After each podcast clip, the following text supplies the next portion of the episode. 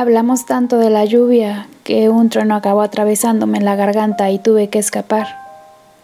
Tu vida o tu corazón, me dijo alguien. Quiero pasar mi vida en el suyo, le dije yo. Pero eso no era posible.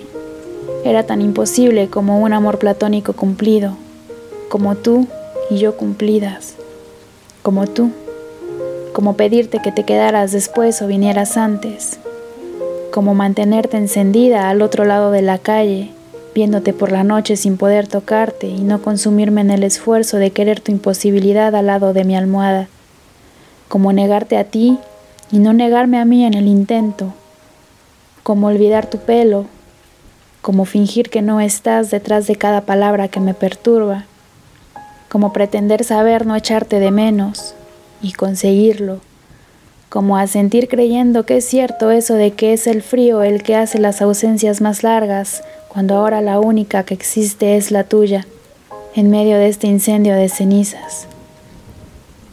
Te acabas de ir y tus ruidos ya se escuchan por las noches. Era tan imposible, tan imposible como pedirte que te quedaras conmigo.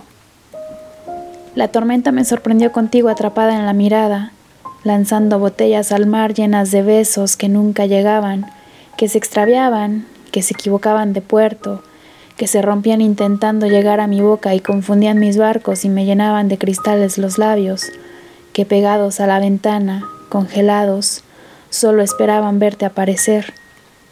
Y entonces un día me dejé vencer, olvidé dónde buscarte, comencé a despegar tus nudillos de mis pulmones, me eché la sal de tu sudor perdido en los ojos, prohibí tu olor en mis domingos y escribí todos los antónimos de tu nombre en mis ventrículos. Si no te olvido a ti, no les olvidaré a ellos. Y al final lo único que quedó fue un miedo tan inmenso como inconfesable y un deseo. Solo quería marcharme de ahí y dejar de esperarnos, irme lejos, pensando que lejos es donde no estás, sin darme cuenta de que donde realmente estás es en mí y que no te irás hasta que yo lo decida. Pero empezaba a tener frío y tú no venías a curármelo, así que tuve que pedirte sin decírtelo que me volvieras a dejar en tierra y siguieras con tu vuelo.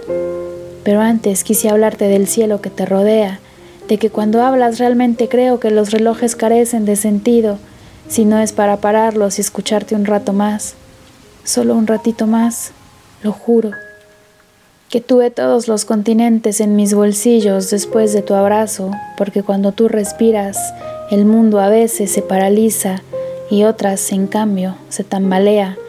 Pero eso es algo que solo entendemos los que hemos visto a la poesía perder las comillas, que tu risa astilla las penas y que aunque nos encontráramos en medio de una guerra que por no querer luchar terminamos perdiendo, encontré la paz en tus maullidos y fuiste algo así como volver a casa por primera vez después de perder mil batallas en la espalda.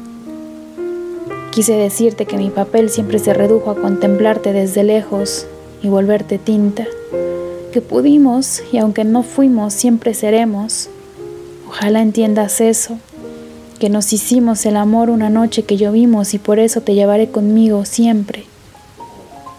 Que ojalá la huida hubiera sido de tu cama a la mía, que ojalá la lucha se hubiera reducido a morderte las caderas y no a este cansancio lleno de ojeras mudas, que ojalá volviera a verte cada invierno de mi vida y vieras que contigo nunca tuve prisa, porque conocerte es viajar y besar dulce y lento un día de invierno llenas de frío por fuera y de amor por dentro. Y que ojalá sonrías y no te culpes ni te castigues. Tú cambias vidas, pero no destinos.